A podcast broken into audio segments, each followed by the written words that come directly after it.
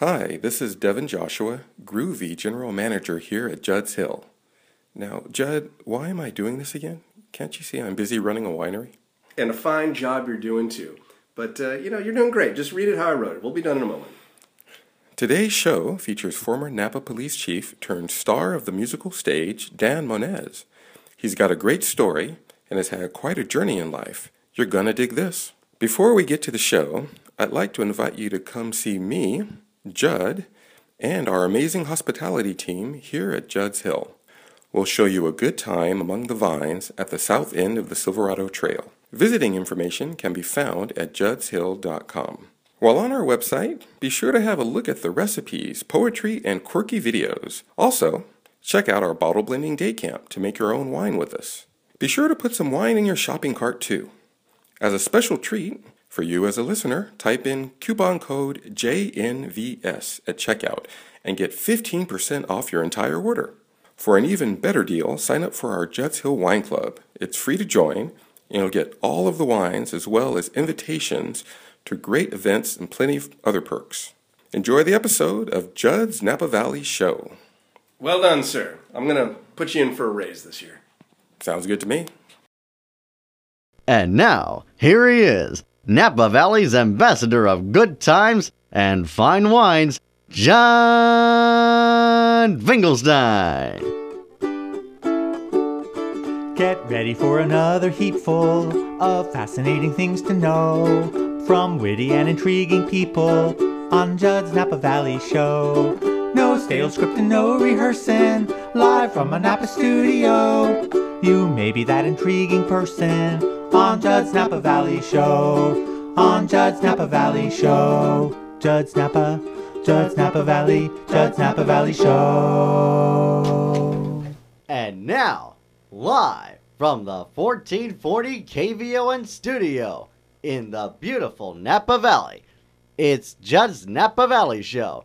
And here's the gentleman celebrating 25 years of Judd's Hill, Judd Finkelstein. Thanks. Congratulations, Judd. Thank you, Lauren Mole. That was a that was a, a nice greeting this morning. Thanks. Yeah, it's 25 years of our family's uh, winery, Judd's Hill. We're very exciting. Excited. It it seems still new to me though. I mean, the family we've been making wine, you know, about 40 years actually. About the time I could stand up and squash a grape, I was stepping on grapes, starting off in a garage and became a hobby that got out of hand. So 40 years of winemaking, 25 now with Judd's Hill. And thank you for the congrats. I appreciate that. You're welcome. And here's to many more. Thank you, sir.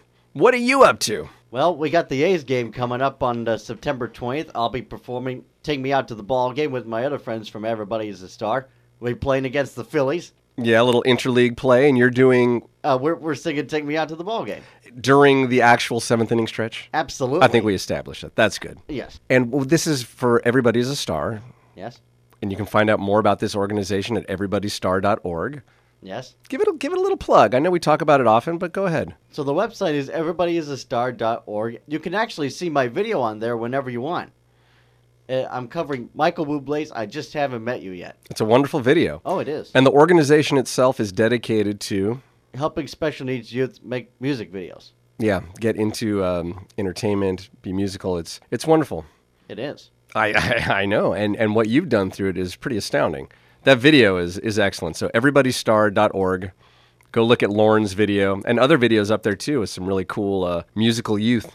Well, there you go. There we have it. Anything else happening? You auditioning for any roles? I'm kind of taking a break now. Anything been going on with you, Judge? Well, as you said, we celebrated our uh, 25th. We've Oh, been yeah. celebrating it all year, actually. Just starting the uh, the harvest. It's our 26th harvest as uh, Judd's Hill had a little harvest party over the weekend. Right on. In fact, our, our guest who's sitting here made an appearance and was very happy to have him here. But he's just sitting here right now. He's he's he's waiting to say something. We'll ask him if he had a good time. Why don't you give him an introduction? Sure, Judd.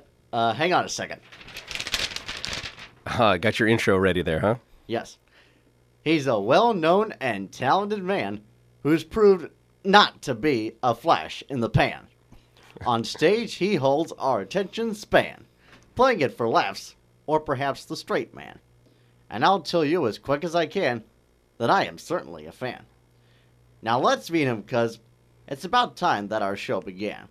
So let's welcome Mr. Moniz, or as we call him, Dan. Hey, Dan Moniz, how good are you, sir? morning, Good morning. Good morning, Good Lauren. morning. Good morning, Judd. How are you? Thank you for having me. Great, great. Thanks for being here. You're no stranger to this studio. You No. you used to have a show here. It's you kind yeah, it's kind of odd here. being on this side of the table. We did it on that side of the table for quite a few years, off and on, as a fill-in host and doing shows like yours, and it was a lot of fun. And uh, yeah, it's kind of fun being back. Yeah, well, I'd love to hear some stories about working here. I have you on primarily to talk about your acting career. You are now star of the stage here in Napa Valley and throughout Northern California, really. The, uh, the musical stage, to say, it's not just dramatic acting that you do, but also you sing, you dance, you can do comedy. You've really uh, you be- become a sensation around these parts. I don't know about the star part, but I do enjoy it, and and luckily uh, I've been fortunate enough to get some really great roles working for some great theater companies throughout the North Bay, and yeah, it's been it's been fun. It's I learn something every time I do a role. I, I meet great people that I wouldn't meet otherwise.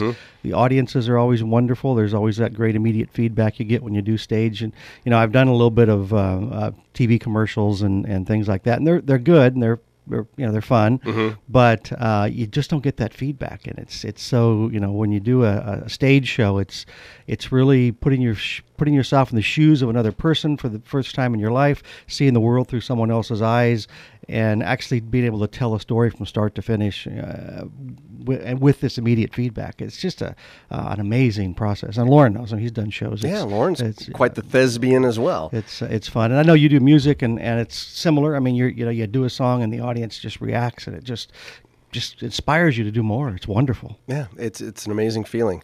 Eh, Have you had you always been into this? Did you grow up in an artistic home? Not at all. No, I grew up on a farm in Suisun Valley, just across the hill over here by Fairfield. Oh. no, so I did do I did no theater in, in high school. I was a jock, played football. Right. I don't even know if we had a theater uh, where I went to high school. I don't recall ever seeing any shows. Oh. uh, I remember seeing my sister in a show when I was really little. She did the Mikado, and I, I remember the costumes and Mm. the, the executioner with the sword. I thought that was really cool. You know, I was like nine years old.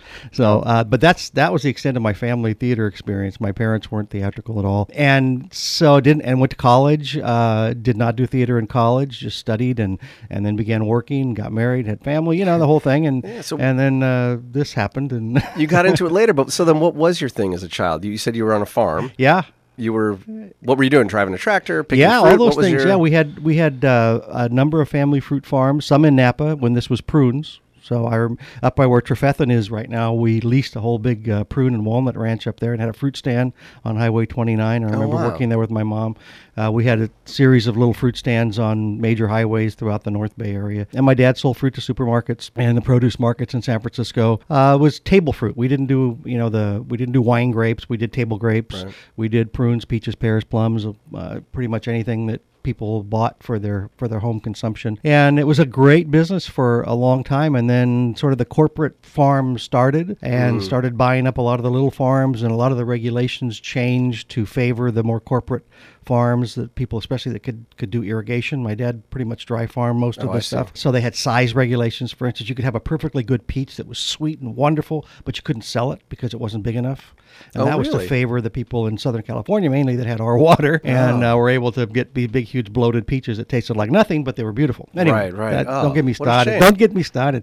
And uh, so We're my- here. We got an hour to fill. If you wanna get started. So uh, my dad got pretty disgusted with it and, and ended up selling the ranches. We also had a trucking company that hauled produce for farmers, so he did that too. And then he finally sold the whole thing, and we moved away for a short period of time to San Jose, and did it. My dad and mom ran a gift a gift store, and then came back to Fairfield, and that's where I ended up. You know, graduated from college and went off, or graduated from Napa College, and then went off to Cal State Hayward, and that was it. and then that's that. That was it. That was, and then went to work. Started working in the police department in Berkeley. That's it. You you had been a police officer for 33 and a half years and 17 of those were as our very own police chief right here in Napa. right here in downtown Napa. Yeah, what attracted you to that line? You know, that's a good question. Uh, I think I, I got into it, actually got into it sort of on a fluke, but I always had an interest in law enforcement, uh, even as a kid. Uh, when we had the fruit stands, a lot of the sheriff's deputies and highway patrol officers would come by and kind of, you know, my mom was a very attractive lady, and they would always be there and hang out and drink apple cider and, you know, visit. And so um, I would ask if I could sit in their police cars, and they would generally let me, and I would pretend like I was chasing bad guys, and, the, and I remember sitting in those cars and just being enthralled by that whole thing. But anyway, so then I kind of you know left that and did my own thing and went to college. I was a political science major. Was planning on being a school teacher. Uh, my senior year, I ran out of money in school, and my parents weren't going to give me any more money, and I'd already used one student loan, so I thought, yeah, I better get myself a job. Yeah. And I remember sitting in the student union at Cal State Hayward reading the Chronicle, and there was an ad that just jumped out at me from the Berkeley Police Department wanting to hire what they called trainees. You had to be a full-time college student. Yeah. They guaranteed Check. to work their your schedule around your college classes. The the idea was they wanted you to be in college. Berkeley at that time was the only police department in the nation that required a college degree Oh, to no become kidding. a cop. Yeah. So they really Is that common it. now? I'm sorry to interrupt, but- It's uh, it's not common that it's um, it's mandatory, but it is pretty much. It is mandatory, but it's not written as mandatory in most departments. Most departments I do mean, want college Yeah, you do at least okay. two years. Okay. but most of them want four years. All right, so Um, you so anyway, met so these I, so I said this is and the pay was wonderful. It was like four dollars an hour. It was great. Oh, my goodness. This is 1972, you know, or 70, 70, I 71 probably. All right. And so I applied, but which I didn't know was that you had to go through the whole testing process to be a police officer to become a trainee. Oh, So it was a long process. I'm getting kind of frustrated. This is taking forever. I just wanted a little part-time job. what? You're four dollars an hour. Yeah, ultimately I passed everything, and they hired me as a trainee, and I worked in dispatch, um, primarily doing police radio stuff, which I really enjoyed. And then when you turned 21, if you if you were interested and they had openings, you could petition the chief to become a peace officer. So after I worked there for a little while and then got finished with college, I petitioned the chief and became a police officer and uh, stayed there for a few years. Interesting times in Berkeley in the 70s Yeah, I would imagine. Couple riots right away. I, so I was, you know, had a had a baptism by fire for sure. Wow. What, what, And, what uh, was maybe your first experience where you, oh, you were the- thrust into the first this? riot? Was What did that feel like bizarre. It was bizarre. I, I had never seen people act. I mean, I grew up on a little farm in Fairfield. Yeah. in Suisun Valley. You know, I mean, I mean, I'd never seen people act this way before. Now I'm in Berkeley, and there's just all this stuff going on, and I was. It was pretty frightening. I can remember being, you know, it was a feeling of things are out of control here. What's what's going on? And, And just you're seeing, put right into yeah, you're, yeah, you're in these yeah these little Keep these squads they're called yeah, Oh. and I saw police officers react in ways that I'd never seen police officers react, and you know I learned quickly that eh, when you're in a mob, eh, even if you're a cop, you begin to take on that mentality. Hmm. It's that anonymity of being able to do things and people don't know who you are, and the anger and the frustration and the fear. So it was a good learning experience for me, but not something I'd want I'd want to do on a regular basis. No, I would imagine not. In fact, I can completely relate. My college job is I worked at a uh, concert venue, Uh-huh. and I'm 19 years old, and you know I'm not all that big right now. I was even more slender and skinny back then. So they put me my first day on the job, front and center aisle of Ozzy Osbourne's Ozzfest. Oh, my gosh. And said, make sure nobody that's not supposed to be in this section Gets doesn't get this- through. Oh. So, so I can completely relate to what you're Yeah, saying. I can understand. That would be Maybe not completely. It's pretty close. Didn't turn into a full riot, but Ozzy did come out and say, "The only rule tonight is no rules." and I said, "Oh, here I go," and I got I got swamped. oh, I'll bet. Uh, Yeah. Of course, people were not really mad at me or hurling things. No, Or, but if you're in their way, know. they're mad at you. Yeah. So, be a little sarcastic with the relating, but I can't Yeah. imagine just. So anyway, that was that. an interesting process. I and I Uh-huh. stayed there for a few years, and then decided that uh, that really wasn't my cup of tea. I wanted a different kind of law enforcement experience. Yeah. So I went to work for the Solano County Sheriff's Department in uh, Fairfield and Vallejo, and did that for 12 years, and moved through the ranks, became a lieutenant. And it was very interesting working for a sheriff's department, very different from a police department. You know, sheriff's department has different uh, jobs. Uh, police department has pretty much law enforcement. That's what they do, and you know we do prevention and things Mm-hmm. like that. But in the sheriff's department, you had the courts. So I was a bailiff for a little Oh, while. sure. That was interesting, learning the court system and meeting the attorneys and the prosecutors and the judges. Uh, and then they have a civil division, which was really interesting for me as a cop, doing serving civil process and learning Oh. that the you know courts can order. I'll have to tell you one story that just the first time I did this, I couldn't. I thought that my boss was playing a joke on me. He says, "Dan, here's a paper I want you to serve at Joe's. Let's say Joe's billiard hall, Joe's business."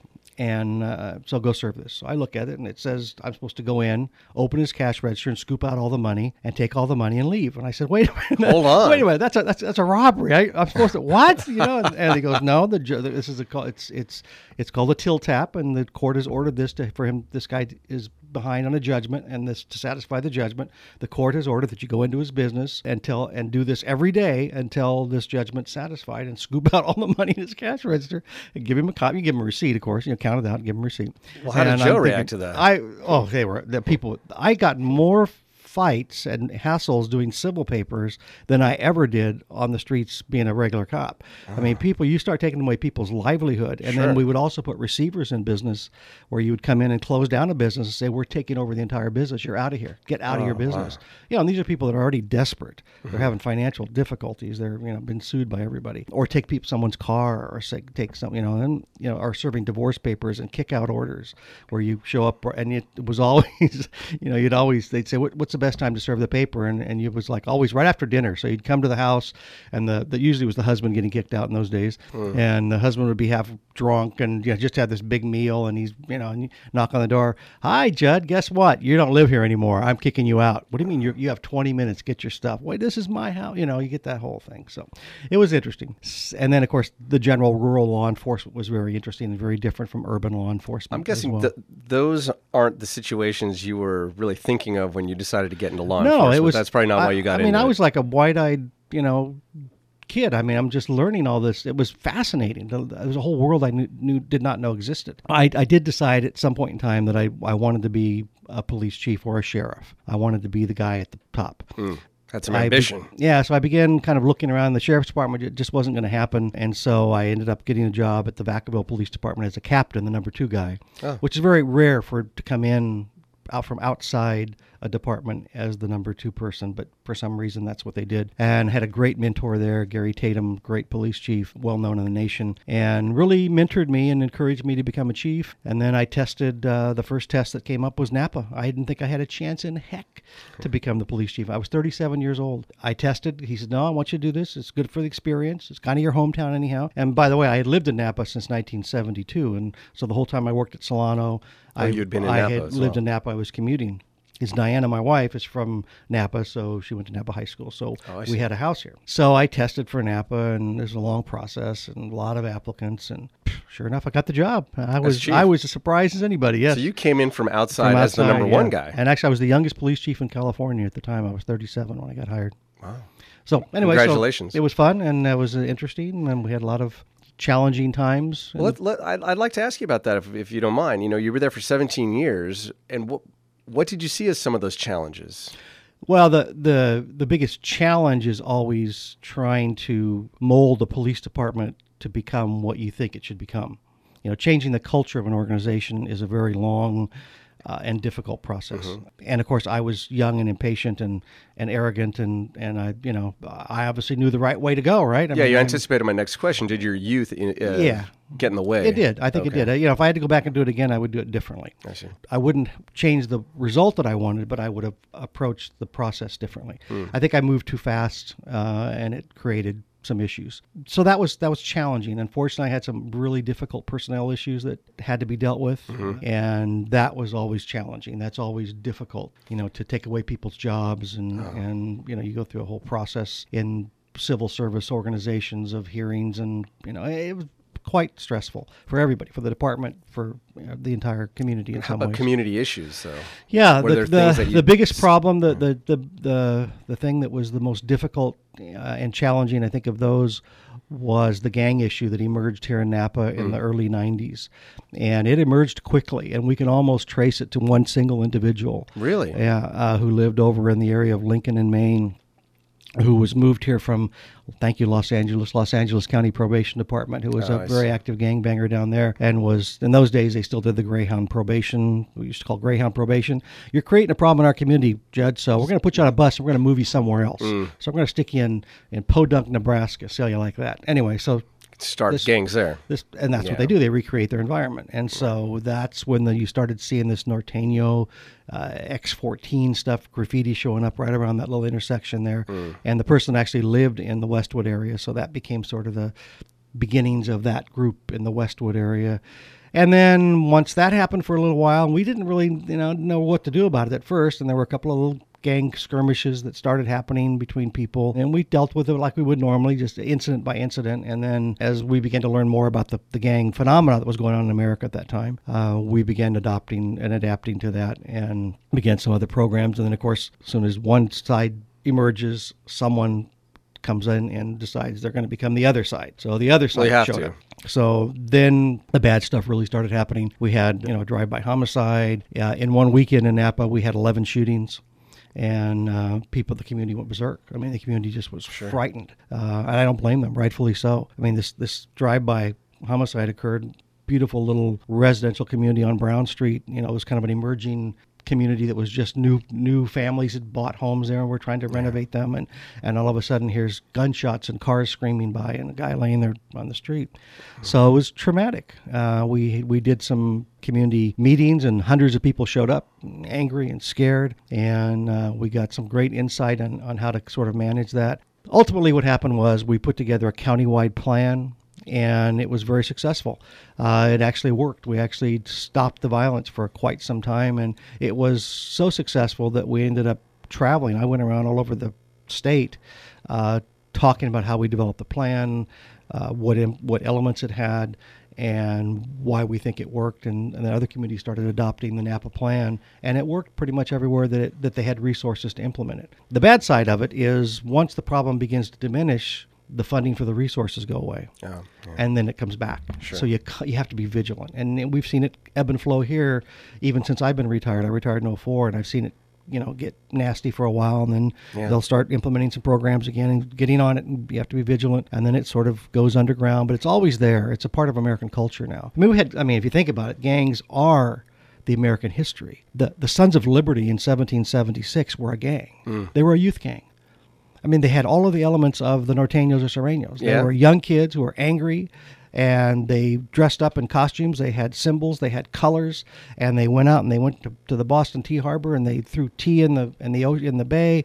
And I mean, it was a youth gang. I mean, eh, we ended up becoming the United States of America because that. So it's very much a part of our culture. And then every immigrant group that comes to America ever since has always formed some sort of gang for protection, for inclusion, for feeling a part of something. Part of something because they felt left place, out. You know, I mean, whether it was the, the Jewish gangs in New York in the 1800s, or the Italian gangs, or the, the Hispanic gang. Oh, I mean, almost any immigrant group. The the the Southeast Asian gangs after the Vietnam War, when that influx of that community was was brought here. So it's very normal. It, it makes absolute sense. I mean, if you were thrust here from some country and you were treated poorly and, and, and discriminated against and felt that you weren't a part of the culture, you're going to start looking for people who look just like you and sound just like you. Oh, sure. And have the same experience. Say, hey, uh, Lauren, uh, you, you're kind of going, you're kind of going through the same thing I am. Let's hang out. It's your and then pretty need of soon shelter Judd right there. hangs out, and then pretty soon Fred hangs out, and then and pretty soon we've got a little gang, and we we start getting power and respect.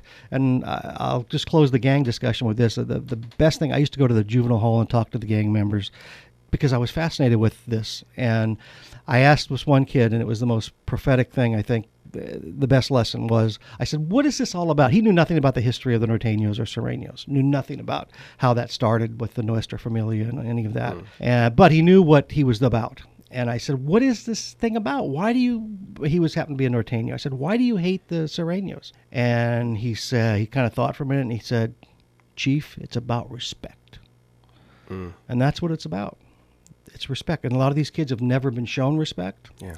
They've never learned how to give respect. All they know about is power and control and how to get it. And so that's a lesson I think for the community is it's really about respecting other cultures and respecting everybody. Uh, and if you can do that as a community, you're not going to have these kinds of problems as much as if you just, you know, let people uh, have their own devices and, and be in the shadows. So anyway, that was interesting. I, I never forgot that kid's face. So that was the gang story. That's the gang story. we do have to take a break right now. We're here with Dan Moniz, actor, singer, former police chief of Napa. Lauren, would you like to talk us out? We'll be back in just a few minutes. We'll be back with more of Judd's Napa Valley Show right after these messages. La, la, la,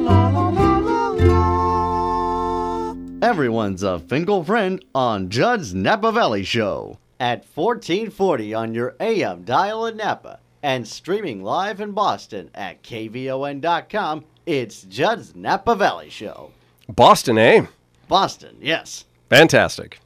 Absolutely. Wicked good, as they say. Yes. Anyone from anywhere, Boston, Houston, Reno, any of those cities you've mentioned in the past, can listen to this show by going to www.kvon.com and streaming it live, or going to the iTunes store and hearing past episodes in podcast format by just searching Judd's Napa Valley Show. Isn't that right, Lauren Mole? Absolutely. You know, you couldn't have been more right about that. Thank you, sir. Our guest today is Dan Moniz. He is the former chief of police here in Napa, and he is the current star of the musical stage. Lauren is giving me hand signals. What does that mean? You're doing the robot? No, I'm putting my hands He's got up. his hands up. Oh, he's praising. oh, he's oh he's giving No, up. I think he was giving Oh, up, oh, yeah. I see. Oh, it's The space universal work. sign of It's it's surrender. improv space work. You give up. Chief of police For all is your here. radio folks. I thought maybe you were doing the robot. Then I thought maybe you were praising him, but no, you're Actually, saying no.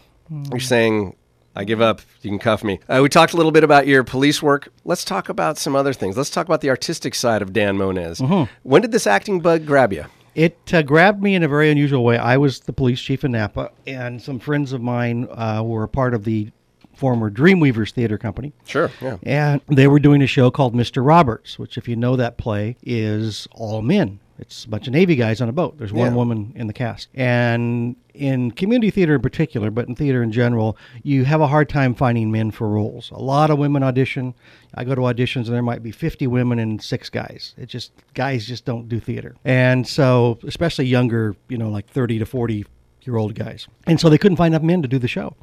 And a friend of mine, uh, Jay Jacobson, who worked for the city of Napa at the time, uh, called me. He said, Dan, come on, you know, you do radio. I was doing radio and I was doing some TV stuff uh, as the police chief because you, Yeah. you're comfortable in front of a microphone. You can do this. It's easy. Sure. It's There's no, not a talking part. You just come on stage. You'll be a sailor, swab the deck, and it'll be fun. And, and, Okay, uh, so we- was- otherwise, he says, we can't do the show. We're, we're miss- we have to have at least one more sailor. And I didn't want to do it. And he begged me. And finally, I said, okay, fine, I'll do it. So I talked to Diana, and she said, yeah, well, go ahead, give it a try. So I did it. Well, as it turns out, the guy that played one of the major roles, if you know the movie, there was a chief of the boat. Uh, and uh, uh, Ward Bond played that role in the movie. His name was Dowdy. It was a fairly major role. It wasn't star role, but it was a support, supporting role. Anyway, the guy got very, very ill and had to drop out. And so they said, "You're, you know, you're it." I said, "What do you mean? I mean, I don't know how to do lines, or I didn't know. I don't had no training. I don't know what you're talking. You know, what am I doing here?" so they talked me into That's it. and- nightmare It material was. right there. It was. And Cold it was- sweats and all exactly. that. so I ended up doing it. That was probably horrible, but I got bitten by the bug and, and your Probably good at dealing with stress because of your Yeah, job, uh, right? yeah, I don't know. It was stressful. Yeah, I mean, it was nothing. Nothing was as stressful as that. Really? Uh, yeah, I'd rather face a, a mob of angry Berkeley protesters than, than that audience that first night. Anyway, so I, I got bitten by the bug. I thought this is really fun. I like the people at Dreamweavers, and so I started doing shows there. And then I started studying more about acting and, and took some improv training and just really enjoyed it. And uh, I since then I've done a lot of shows. And then after I retired, I was doing about one or two shows a year when I was the police chief because that's all I really could have time. So for. you were acting uh, Yeah. while you were also I was, yeah. acting I as was, police chief. Yes, yeah. yes. And um, at Dreamweavers, only Dreamweavers, just doing community theater, not paid stuff. And then when I retired, I thought, you know, I, I really, that's what I really enjoy doing. It's what my passion is. Uh, I'm going to start doing this professionally. So I got an agent and started doing theater outside of Napa professionally where I get paid for it. And that's what I've been doing ever since. And then just a few years ago, I thought, you know, when I was getting ready to turn, well, I just turned 60. I said, I, you know, I've kind of always liked to sing in the shower, but I've never sang with my clothes on. so I wonder if, how that works. So I went to a good friend, well, a guy that's now a good friend, Andrew Moore, who's a very good voice Oh, teacher. sure. And I said, Andrew, you know, can you just evaluate me? Give me a couple of sessions, and if I'm no good, tell me I don't have a chance because I'll I'm open to that. So we did, and he goes, "No, you, I think I can work with you." I said, "Okay." So he did, and we did lessons, and I auditioned for my first show, which was Jesus Christ Superstar. I played King Herod, great role, comedic role, but fun and vocally challenging, and um, He's the one that has the tune. It's kind of like an old Yes. vaudeville kind of sounding. Yes, yes. So you are the Christ, the great Jesus Christ. Right, it's kinda Prove snappy. to me that you're no fool. Walk across my swimming pool. Yeah. So- and yeah, and I did it as a and I did it as a a, a Vegas uh, washed up Vegas star. So Ah. I had this gorgeous weird jacket on Mm-hmm. and a cocktail uh, martini glass and a, and a golf club and I did the whole kind of Dean Martin sort of it was it was fun. So then I just started doing musicals and uh, started getting paid for them and uh, and I've been doing that ever since. Every once in a while I will do a drama. I'm doing a drama right now, but I do love comedies, I do love dramas and I do love musicals and I've done some amazing fun musicals and I've got a little bucket list now of shows I definitely want to do before I quit, you know, and it's fun. Oh, that sound means it's time for our lightning oh, round, Oh. Dan Moniz. We're going to name, in no particular order, just some of the productions you've been in, and we want you as quick as you can. Rattle off a line, do the character, sing a tune, whatever it might be. You just gave us a little Jesus Christ Superstar, so you've already got one Oh, point. boy, I get a we'll, point. we'll count that. All right, Camelot. Camelot. Well, let's see. Uh, I played Merl- Merlin the magician. Mm-hmm. I didn't sing a song in that, uh, so it was not a singing role. And uh, gosh, uh, I got I got bewitched by a beautiful nymph. Okay. That was fun.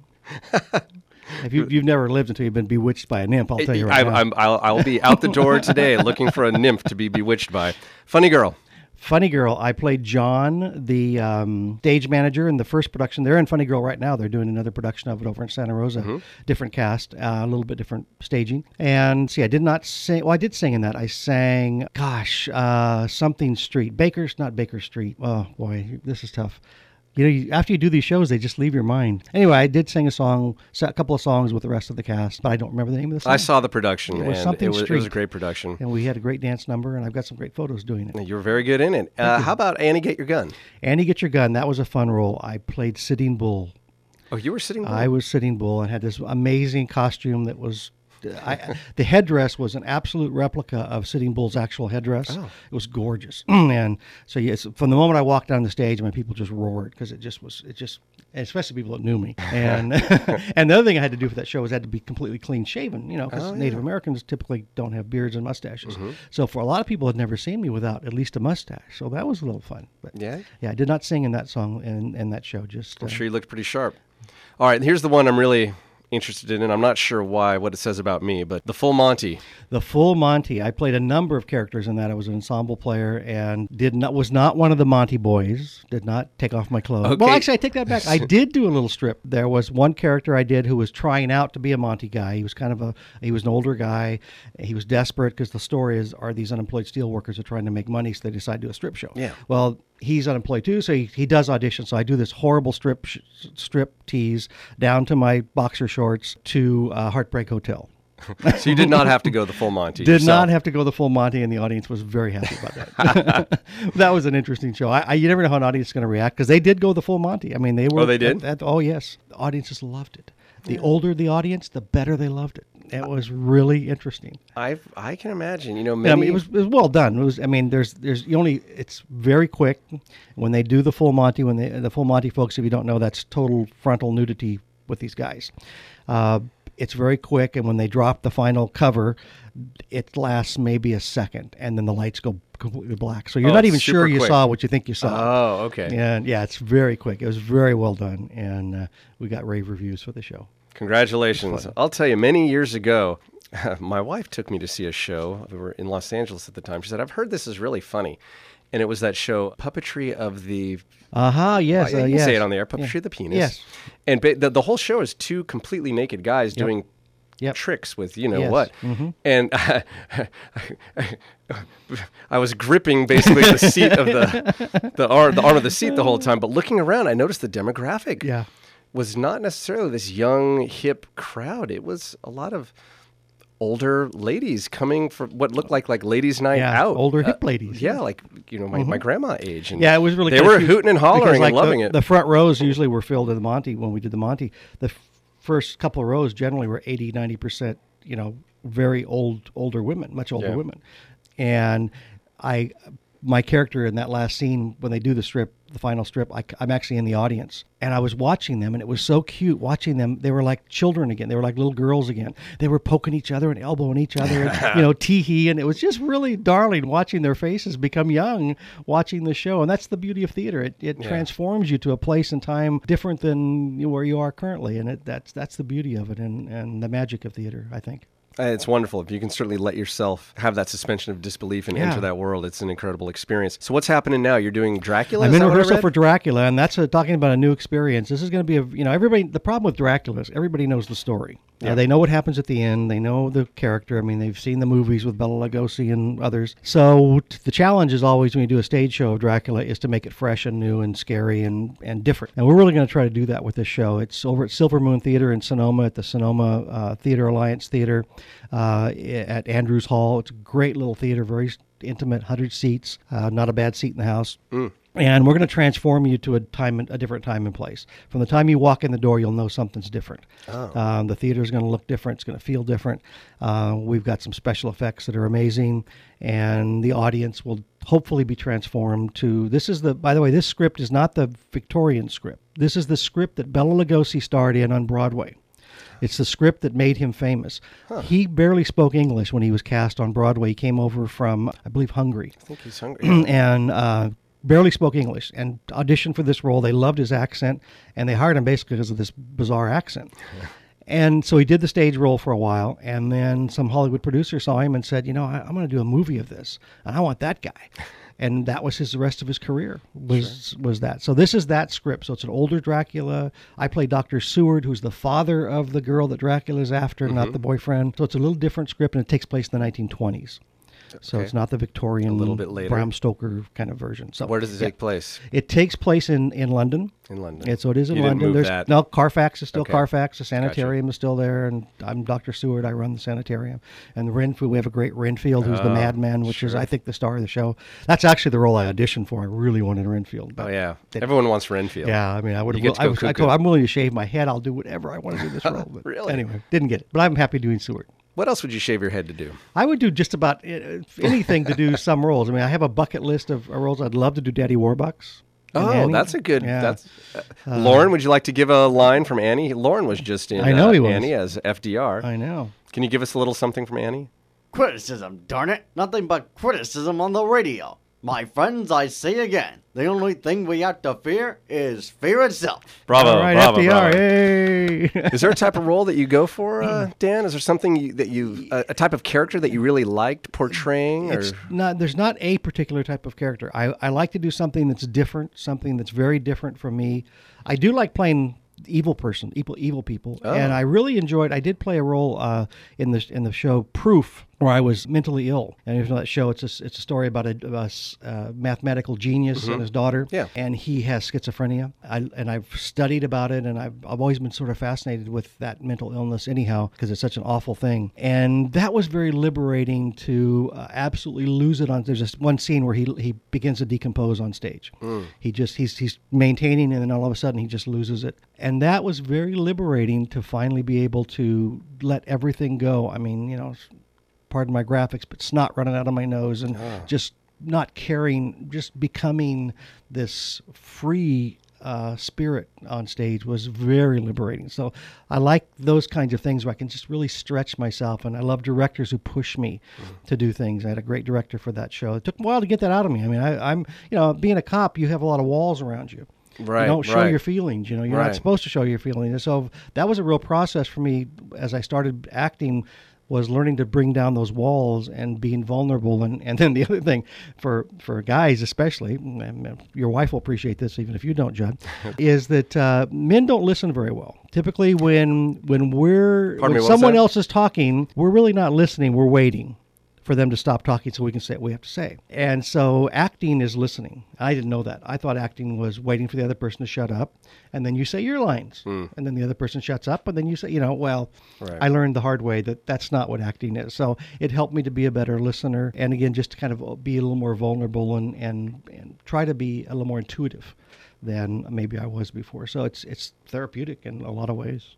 I can't wait to check out your Dr. Seward off there. come see, come see how that works out. Yeah, Um, he's pretty frantic. I mean, his daughter's being courted, if you will, by Dracula, By so he's pretty freaked out. But it's what is uh, this it's you fun. brought? I see something on the. Uh, Well, I was going to offer this. This is a, a great new skill. I know a lot of people like to learn new things. I, you know, as I said, I learned singing at age sixty. So, Yeah. um, I, a lot of people will like to juggle. I know you like magic and, and things like that, sleight of hand. So juggling's hard. I've tried to learn it. I cannot learn to juggle. So this is a, a an absolute guaranteed way to learn how to juggle. It's Yeah. called juggling for dummies. Okay. And uh, I'm happy to give it away on your show right here on KVON 1440. Oh, this this is okay. This is this is to give away, gang. Would you like to get your hands on Judd's goodies? Dan has brought here. This is a it's a bean bag. It's a cube It's a bean cube. bag. It's very lovely. It's got uh, multiple colors, uh, red and white and dots, and it's a, a little cube like a big die. Yeah. Uh, like a half of a pair of dice, and you can juggle because it's only one. It's only one. Easy. So you throw it up, and you catch it. I He's juggling on the radio right juggled. now, Look at this, folks. This Amazing. is amazing. Even I can do this. If you would like to have this juggling for Lauren can do dummies beanbag cube, Look at that. Lauren's compliments of Dan Moniz Amazing. and uh, as juggled by Lauren Mole here on the radio. It also works as a great paperweight, and you can play with your cat with it. you could maybe be a hacky sack. Yeah, the cat. Hacky sack. yeah. Here's all you have to do: get on your phone. I- I- not if you're driving, though. Please, not if you're driving. do that. Please Get- pull over. Hands Please free. pull over, hands free. Otherwise, you'll get a ticket. If at your if you're at your computer or you have your phone, get on Twitter. All you have to do is tweet with the uh, hashtag JNVS Judd's Napa Valley Show. So get on Twitter, then tweet getting my hands on Judd's goodies hashtag JNVS. You can put at Judd's Hill on there too. It'll get to me real quick. First one to do that gets this. I'll bring it back to the winery, Judd's Hill. We'll have it for a few days. You can come pick it up. As long as you're on Twitter, while you're on there, we're going to do a little improv. Dan All right. has, is a trained improvisational actor, comedian. So we need a, how about somebody tweet me a profession and somebody tweet a location. And we're going to go with that. Ready? Profession and a location. Yep. And let me check, see if any. Amazing. Amazing. Technology. Here we are, Dan. We here, all of us three, Lauren, Dan, me, we are Arctic explorers in Miami Beach. Ah, In Miami Beach. Take it away. all right. Uh, any ice, Lauren? Any ice? Uh, no sign of ice yet. Nope, no ice. It's Miami Beach. What are you talking about? I told you we should have turned left at Albuquerque. yeah, I'm terrible at improv. Well, that was. That was it. Hey, I, I thought I told you to turn left on the freeway. I can't take you anywhere. Yeah. Speaking of magic, which you did earlier, you did a little magic. You you mentioned to me the other day when I saw you over at the, the winery that you used to do a magic show when you were. a Oh, when I was a little kid, I was fascinated with. I'm still fascinated with magic. My, and this is funny because my wife generally doesn't like magic, and you guys ended up getting her up on stage Sunday at the Judd's Hill event Yeah. to be a part of the magic show. Which I was. I'd gone to get a glass of wine. I come back. My wife's on stage doing a magic. what the heck? She hates magic. Anyway, she loved your magician and, and loved doing it. But Timothy James, yes, by the way. good guy. was fantastic. And when I was a kid, I was fascinated with it, and I got the books and you know the little thing you get out of the back of the comic books, learn to do magic and throw your voice and all those things, you know. and uh, so I had this trunk. The Great Roberto was my name, and then I changed it a little later to the Great Volo, and I don't know where I got Volo, but that became sort of my moniker. Um, even up through almost high school. And so I just had this box, this old trunk, beat up old steamer trunk, and I had all these tricks and stuff in it, you know, rope tricks and things. I wasn't good. Uh, no one ever trained me. I just read a couple of little books and saw pictures and stuff. But you had I even have a magic show. I mean, a magic uh, box of the magic tricks at home. That's still have it? fairly new with Oh, card tricks and stuff. Yeah. So I used to entertain my nieces and nephews and you know stuff like that. do shows. I used to do shows also as a kid. We Yeah. did the junior high RLS up in St. Helena, their talent show, and then we used to put on magic shows. I was Isidore the Great was my magician name. I was the straight man, and then my assistant was the the funny guy. Oh, we called him Captain Mike, and he was this goofball that wore this aviator helmet, and we. So you did it for the public? Yeah, we'd Oh, do wow. shows up on the. Nice. Um, his father was the uh, priest at the Episcopal Church in St. Helena, so we'd use their lawn, and Uh, funny. it was a lot of fun. Yeah. I've got to ask you an important question here. Maybe it's an obvious question. Maybe it's too easy knowing your your former career. But do you go nuts for donuts? You know, I love cinnamon rolls. I Yeah, oh, love me too. cinnamon rolls. I love uh, goodies. Oh my gosh, what has he got here? It's a pink box. That's a big pink, pink box. box. full of donuts. Holy smokes! He's also got my second favorite one in here. Which is that? Go Which is for it. the maple old fashioned. Maple Old Fashioned, the most popular Yes. donut on this show. That Maple really? Old Fashioned is yours. Now, you've got about Free? 10 seconds. I want you to improv a scene, a 10 second scene with that donut, and go. I well, it's a visual. I can see improv is so visual. It's hard to do this on the radio. I was going to wear this as a little sailor hat and I, matey, I, I'm a part of the Maple Brigade. Are we on? The, uh, how are the how are the cinnamon rolls? Roll them in, roll them in, roll them in, roll those cinnamon rolls, Lauren. Ladies and gentlemen, Dan Moniz improving with a donut. And by the way, that did look like a little now sailor I have cap on your head. syrup, na- maple s- frosting all over my head. Yeah, well, you're going to have hungry Canadians following you around all day. And now it's time to play everyone's favorite party game here on Judd's Napa Valley Show. This is Mad Libs. That's right. Oh. Dan, you know how this game goes. You're good at improv. I'm going to ask you to fill in some blanks. Are you ready? Yes, you are. Here I'm we go. First thing I need is a geographic location. Um, how about uh, under the couch? Okay. Under the couch. Great. That's a geographic location. A verb ending in ing. Uh, well, hope this doesn't happen to you, but stalking. St- ooh, stalking. Yeah. I hope that doesn't happen either. A plural noun. Ants. Ants. No, no, there are ants on this table. Oh, oh that donut. You're f- ah. getting ah. crumbs everywhere. Okay, ants. An adjective. slippery. Slippery. That's a fun one. A number could be any number. Uh, six. The number six. And finally, a plural noun. Wrenches. Wrenches. I like the way that sounds. Wrenches. All right, Dan. Earlier today, I got online and found your bio, mm-hmm. which you have now just rewritten via this Mad Libs game. Are you ready? I'm ready. Here we go.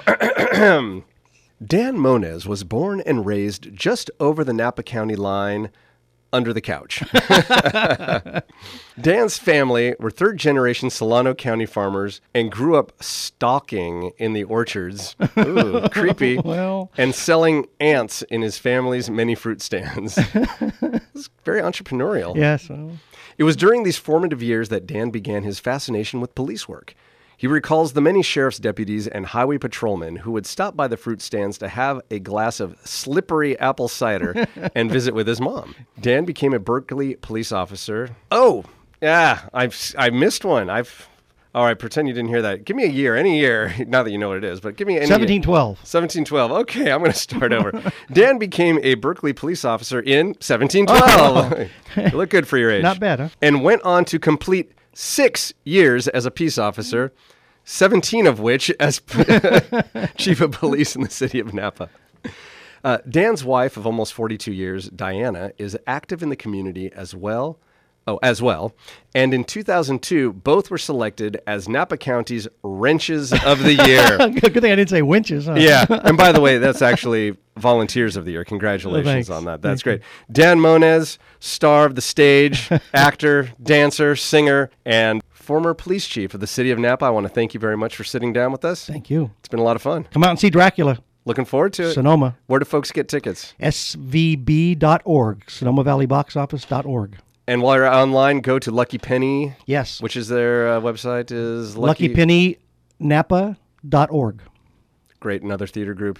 This is Lauren Mole speaking for Judd's Napa Valley Show, a Gil Lamar production. Judd's Napa Valley Show.